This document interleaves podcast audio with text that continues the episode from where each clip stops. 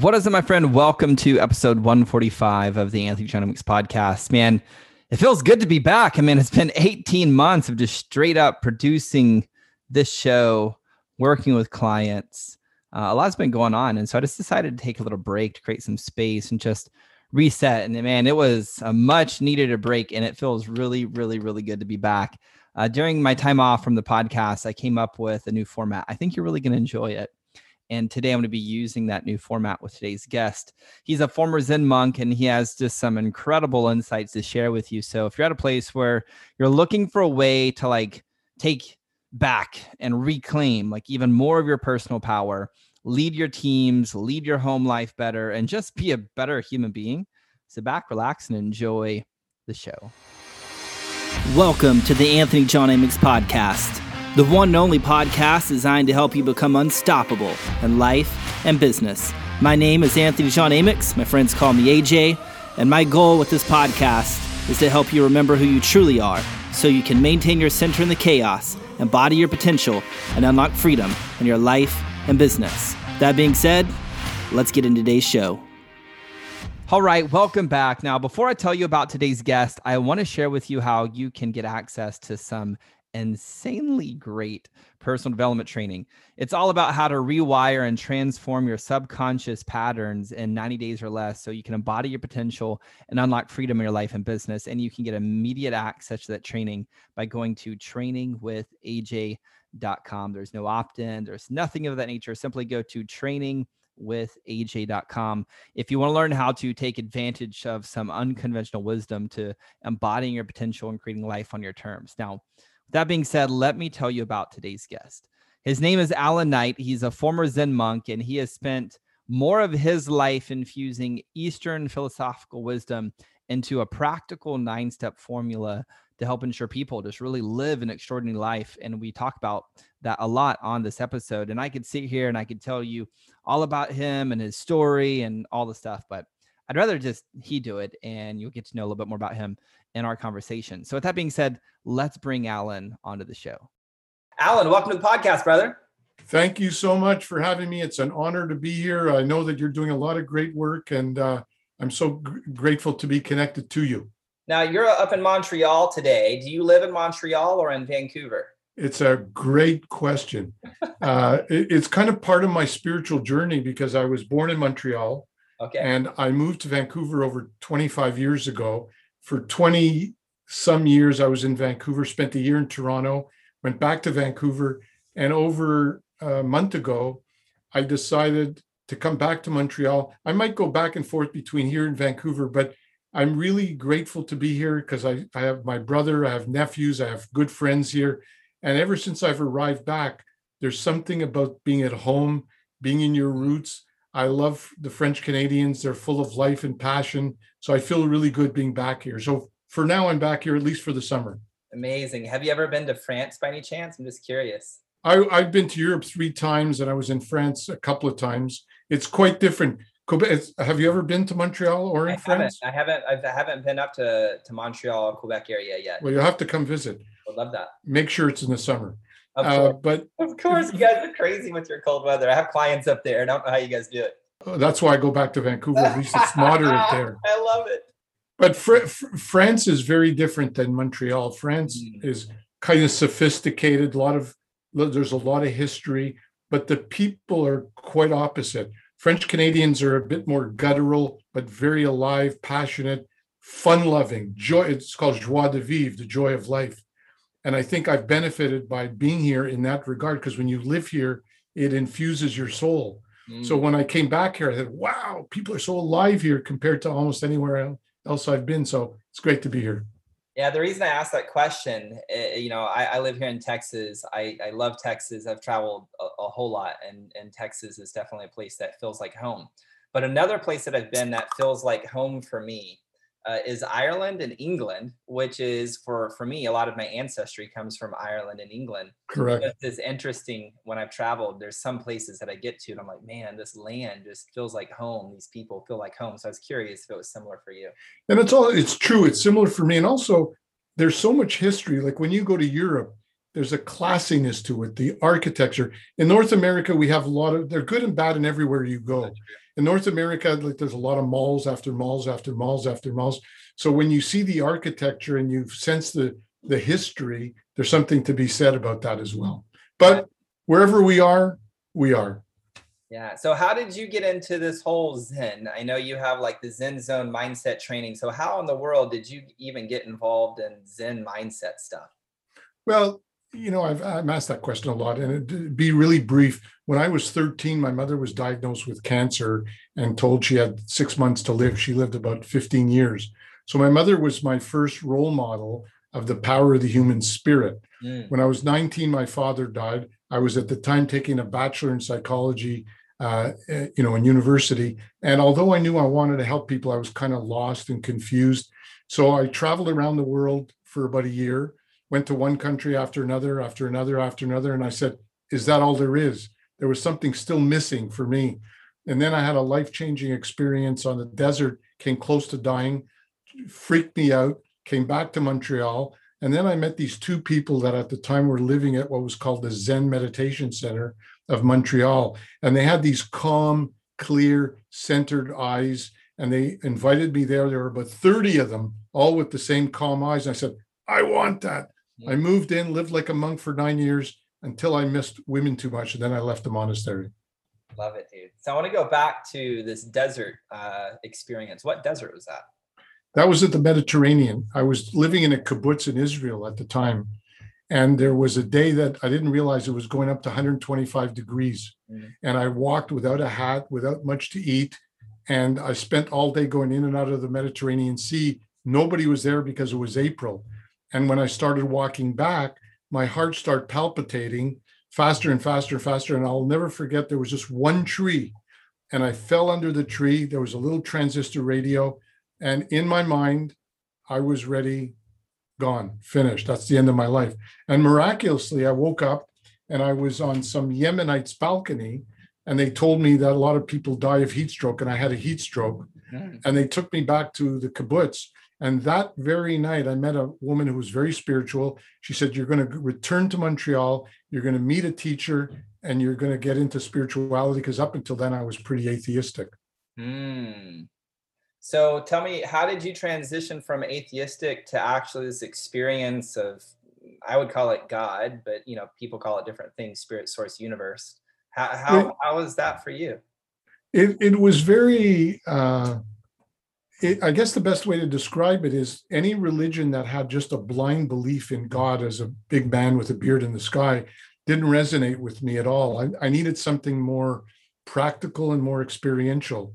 So when I went to the Zen center and started to meditate, at the very beginning, my mind was very hyperactive, like a lot of people who start meditation. And so, as the calmer I got, the more centered I got. And it was almost like the Japanese call it a kensho experience, which is the initial enlightenment sort of experience where you go, wow, the light bulb goes on. It's calm, clear. There's that state of centeredness.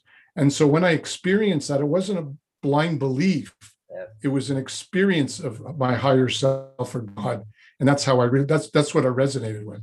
So good. I, I've done a lot of uh, work studying the work of uh, Werner Erhard, who had you know kind of the father of landmark and, and all of that. I don't know if you've. I attended that many moons ago. Awesome.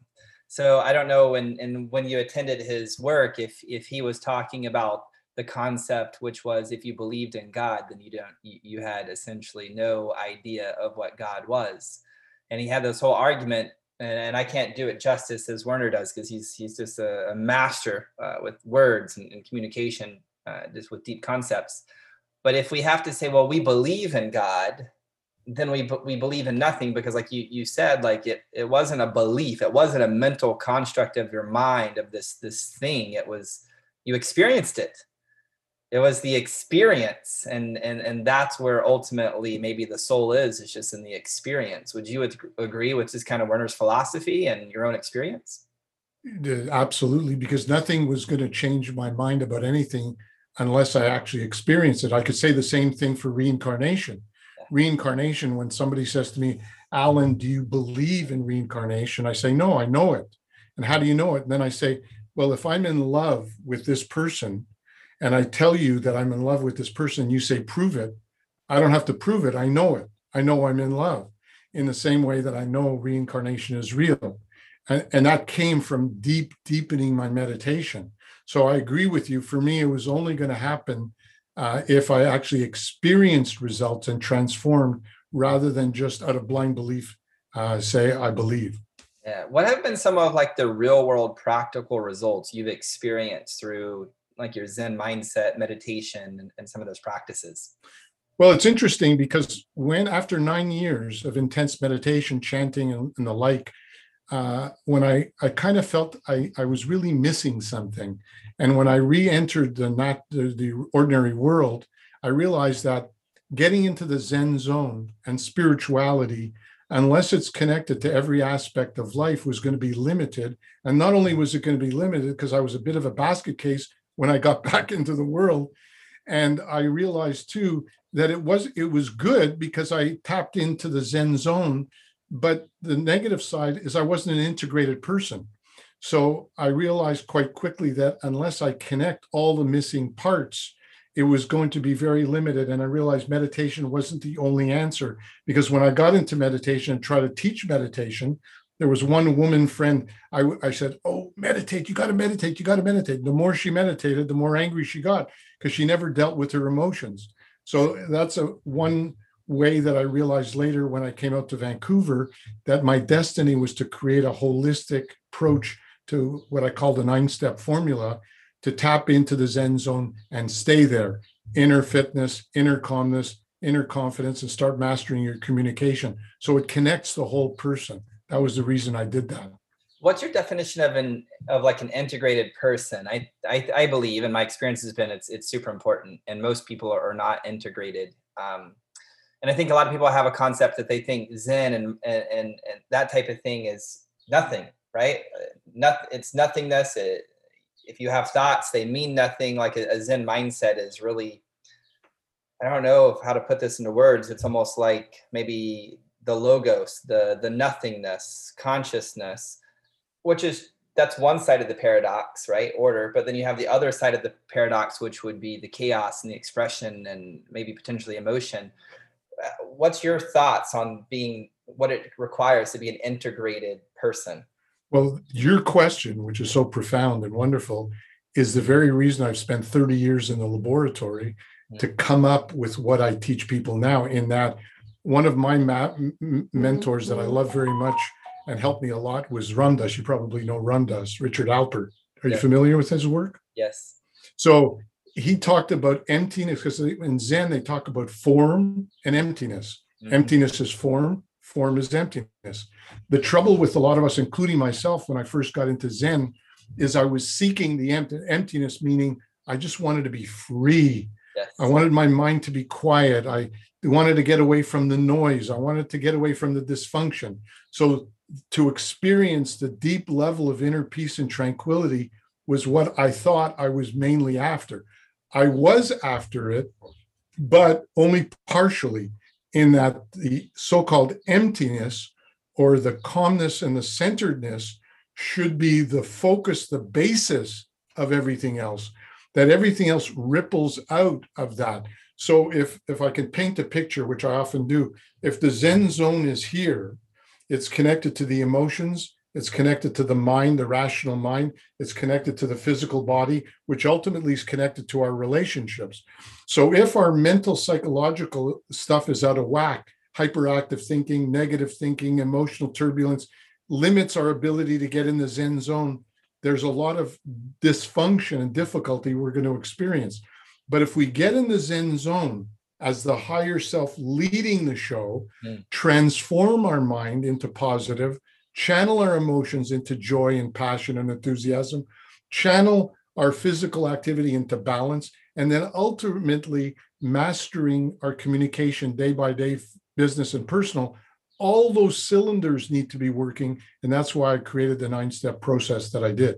So good. And I think somebody listening to this, because this is super profound, maybe they'd listen to what you just said and be like, well, that's really complicated what what advice would you have for them as they're like looking at all of this and they're like, well, how do you even pull pull all of that off? That seems really complicated. It seems like a lot of work.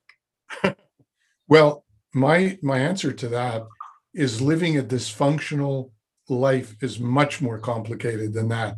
It's actually quite simple. The nine steps are very simple because if you just if you do a couple of things that let go some of the negativity of your past, which you don't have to spend years on, it's you can speed up the process of letting go the dysfunction. If you get clear on your vision, which is part of what I teach people, if you build your inner power, inner muscles, like getting in the gym, you do physical fitness exercise. So you do inner fitness exercises. And then, then beyond that, number five is action and accountability to build your lifestyle with goal setting, different types of goal setting. Now your personal power is being built. And then when you get challenged, number six is how do you respond to the challenges of life? That's where the self mastery comes. And within 60 to 90 days, you get to that level. And then you, I could teach people advanced motivational techniques. So one to seven is empowering yourself. And then all you have to do there is for the rest of your life master our communication skills like we're sharing with each other today. So it's actually quite simple. And if someone told me uh, many moons ago that I could have gone through a 90 day program and got to a high level instead of spending nine years as a monk and then all the other things I went through, it's actually very fast. Yeah. Has anybody ever told you you're crazy? They never use that word but I would think that some people, whether family members thought I was eccentric or weird, you know, what was he doing in a monastery? Um, certainly, family are a lot tougher you, on you than other people. Some people would think I'm weird, but no one's ever said I'm crazy.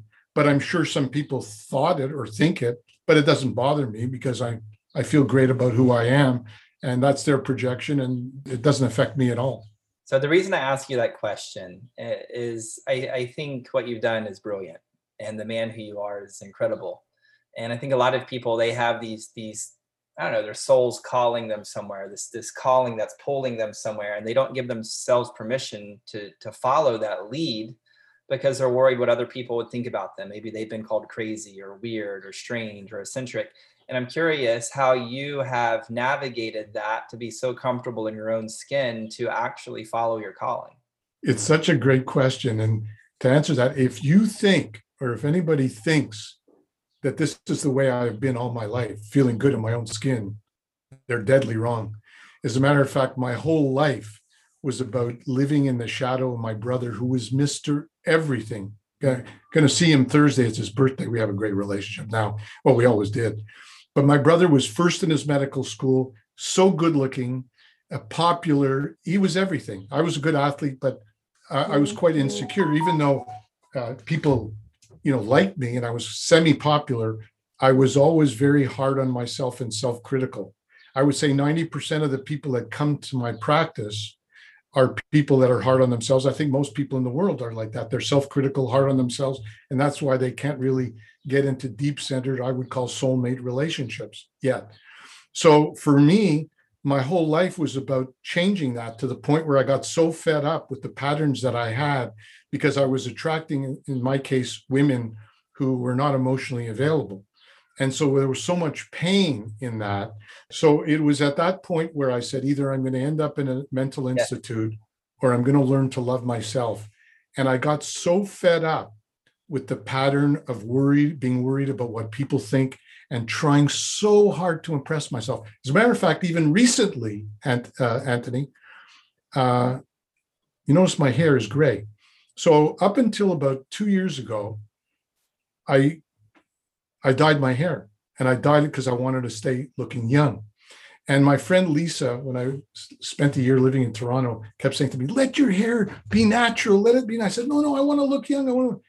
I finally gave in and I did so. I never had, I'm not saying I look young, but I, I never had so many compliments, especially from women say, You look better than ever. You look great. You're authentic. You look like Sean Connery. And I said, Now I'm ready to die. I love it. I, I think it looks good, good myself as well. It looks nice. Thank you. Do you think part of the reason that we're so self critical is just for self preservation? It's the part of our ego who feels like if we're not accepted like the animal instinct part of us we're going to be cast out of the tribe so therefore we would die theoretically at least in our mind. And is that the reason we were probably so self-critical is for self-preservation to be accepted by the tribe? Yeah I, I mean the way i view it and i'm sure there are many ways to view it is that as young children more than we're not developed to the point that you and i are right now. We are almost totally dependent or maybe totally dependent on our mother and father. And i often tell people when they say i really am looking for a love relationship. And i said i hope you are because most people in my experience are looking for mummy and daddy in a younger body because most of us have not experienced the unconditional love and respect from society around us including our family. Not blaming them at all in any way. And because of that we have such a need for love such a need for respect that many of us grow up with that focus and will do anything to get that respect and love and I spent years trying to impress people on how well I was doing in my business. And if I'd go on on dates, I try to impress them to imagine that I'm richer than I really was, you know. And so I think many people in the world live like that, where they're hard on themselves, they'll do anything to get love. And there comes a point where you say, the gig is up, it's over. I don't want to live like that anymore. And the day that you get to that, I call it the fed up stage and until you get to the fed up stage, if you don't, like I was talking to a lady friend last week, and she said she wants to grow and change. But I knew because I could tell the lack of commitment in her voice that she she's not going to change. She's going to go back to her dysfunctional relationship she's not ready to let that go. And that's exactly what happened. So hopefully there'll come a time when she said, okay, that's it. I like, I respect myself too much and life is too short. I want to live it fully. So people do get to that place, but a minority of people are in that wonderful place. Is there a is there a place inside a committed relationship where potentially and not uh, I'll just use an archetypical relationship where the, the man can be the father, the woman could be the mother, and they're both bringing one another love and healing and, and growth, but they're not doing it from a place where it's in drama, where they're like, oh, I need a father. So the, the husband is like, oh, I shall be this archetype and I'll do my work to be that for you. And the husband isn't, I need a mother. And the woman's like, oh, I'll do my own inner work. I'll be that for you is there a place where they can do it because it's coming as an overflow of who they are? And they also are bringing healing to one another to actually then evolve past that to then continue co-creating together beyond the mother and father archetypes? Does that make sense? Well your questions are so profound and you probably know the answers anyway to these questions but you're a great you're a great interviewer. It's such a profound question. It's all about it, it connects to the soulmate revolution that I'm about to launch because one of my passions all my life was to help soulmates come together. Now, based on what I've learned through my own development and my own coaching, is that unless we tap into our own inner soulmate first, we're not going to be able to have a high level quality soulmate relation. Oh, we might meet different soulmates, but they might be dysfunctional until we grow in our inner soulmate enough. And that inner soulmate, when you get to that level, when a man, if we're going to talk man woman, you, you could talk about non heterosexual as well. But if we're talking heterosexual, is a man, I think the ideal is we all have male energy and female energy. If a man becomes a man and feels good in his own skin, and a woman feels great in her own skin, the woman is not intimidated. Some of my women friends who are, I consider the most developed women I've ever met, love having their door being opened for them, love being nurtured, love being treated like a woman, not because they need the man. They're just playing their role as a woman and love to be nurtured. As I, as a man, I love it when a woman says to me, there's a woman friend of me more than anyone who says, Allan, you're brilliant. Now, I'm not insecure that I need to hear that, but I feel wonderful and if I was ever going to get with my next soulmate, if that's in the destiny plan, it would be a woman, only a woman who's working on herself enough that I and her could be two developed souls who could play those roles without dysfunction. Mm. Awesome. Now, for me, I have recently really felt like a pull to go back and get involved inside uh, the church. So I go over to, to Gateway, uh, the Christian church. And I've, I've had this experience as of this year that I've never experienced in my entire life. When I when I go into like worship and there's music and it's this crazy band and like really mm-hmm. good, I cry. Like I just break down and I cry. And I'll go with my daughter. My daughter's two and a half, and I'll watch her and I'll just cry, man. I just cry. And it wasn't until last week I realized why I was crying. It was because I'm in the presence of the Father, the divine masculine. And there's this earthly piece of me who didn't experience that amount of father from my earthly father that I'm experiencing from this thing that I'm calling the heavenly father, the universe, whatever you want to call it, right? So, how does one enter into the mother to start creating that holistic integration with self. If we can access it through maybe potentially worship or entering into the presence of the divine father, I think people know how to access that. How do they access it for the divine mother? Is that self love or is it something different? No, I think you're on the right track there. I can only again speak for myself and what I've seen in others is that I was very guarded for a long time. So you know, like a lot of men, for example, not all men, but a lot of men, either in their head or you know what, in making money or sexuality, they always want to have they talk about sex or they talk about making money. Not a lot of men, in my experience, like, oh, I'm having a wonderful relationship. I'm growing very well within my my my what with my relationship with my wife. So I know in my case, there came a time where I realized I was too stiff. I asked five women friends, how do you view me? And they all said the same thing. You're really intelligent. You're a wonderful guy, but you're way too stiff. You're way too uh, uptight. And I, I started to realize that I needed to lighten up a little bit. And I started to let go my guard. And I started to do things. I started to dance more. I started to do some of my inner fitness exercise, not just meditation, I would chant and then bring out my emotion. I would cry more. I would laugh more. I would get angry in a healthy way. And I found that by channeling, getting more vulnerable with me, by getting more into self loving of me, getting a massage, not being afraid to receive, because I was so used to giving and not receiving. And I was afraid to hear positive things or to receive a hug. I started to consciously do things that were bringing out more of my own female qualities. Mm. And that's how I found I was able to tap into more of that motherly, if you want to call it, side. So the female side, is it just more expression, like trusting your own desires and like more of that eccentric side, more of that expression? Well, whatever I've been taught about fe- female and male energy, and I did attend a workshop, which was quite interesting. And it talked about we all have male energy and female energy. So they listed a lot of qualities of a male energy focus, goals, scoring, discipline, time management, achievement, and so on. And the female qualities of self expression, emotionality, vulnerability. And they said uh, a lot of us are at different levels. Some men have 70% male qualities, 30% female qualities. Some men have 30% male qualities. So we all have a balance of both. The key is, I think, according to what I learned in that workshop, which made sense, is that we see what our strengths are, what our weaknesses are, and we try to balance it out as much as we can. So that's what I think is it's not just all men or just totally. all women.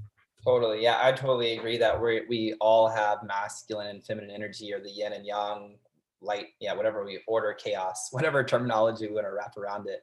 For Absolutely. sure. What are some of the the filters, the subconscious filters that you've had to transcend during your lifetime thus far? Could could you uh, describe what you mean by filters? Yeah, so some of the belief systems that you were raised with from your culture, from your family, from your parents, what are some of those belief systems that you've had to look at and then maybe create new belief systems around that have really served you? I would say a big one has to do with success. I think that there was always this, the way I was brought up, it was like, I wasn't brought up with this attitude uh, money could be wonderful, prosperity could be wonderful. I always thought it was more important to be what I thought was humble And it's good to be humble and it's good to be simple. And people don't have to be millionaires to be successful. I'm certainly not. But I, I think I had a fear of money. I think I had a, a, a bad attitude. I always thought that money automatically meant that the person was greedy or a aggressive salesperson or someone who wanted to show off their boat or car or whatever it be. So I then learned over the years that it's not a black and white kind of thing, and there's nothing wrong with feeling good about success. I would say that's a big one. The other one, which is huge for me, was around relationship. Hmm. It is I was so hard on myself, on my physical body. I saw myself as too skinny. And I to the point where when I was in summer, I know it sounds funny because a lot of people have have a challenge when they're overweight and they don't realize that men especially could also uh, have an issue about being too thin. But it was so bad that when I attended summer camp and everyone had to go down to the swim, swimming for swimming, I'd be hiding out in the bunk and they would call Allan Knight down to the waterfront. it was the worst feeling in the world, you know? Mm. So I had a very negative attitude toward my body and I was very hard on it. I thought the body, we have to eat and the organs inside it. I always saw it as something gross as opposed to a great vehicle to live our life in the world. I say those those two were pretty big. Mm, and then when you shifted your relationship to your body, did you start taking more personal responsibility for the food you put in it and how much you move your body and things of that nature, or how has that shifted? It shifted in a few ways.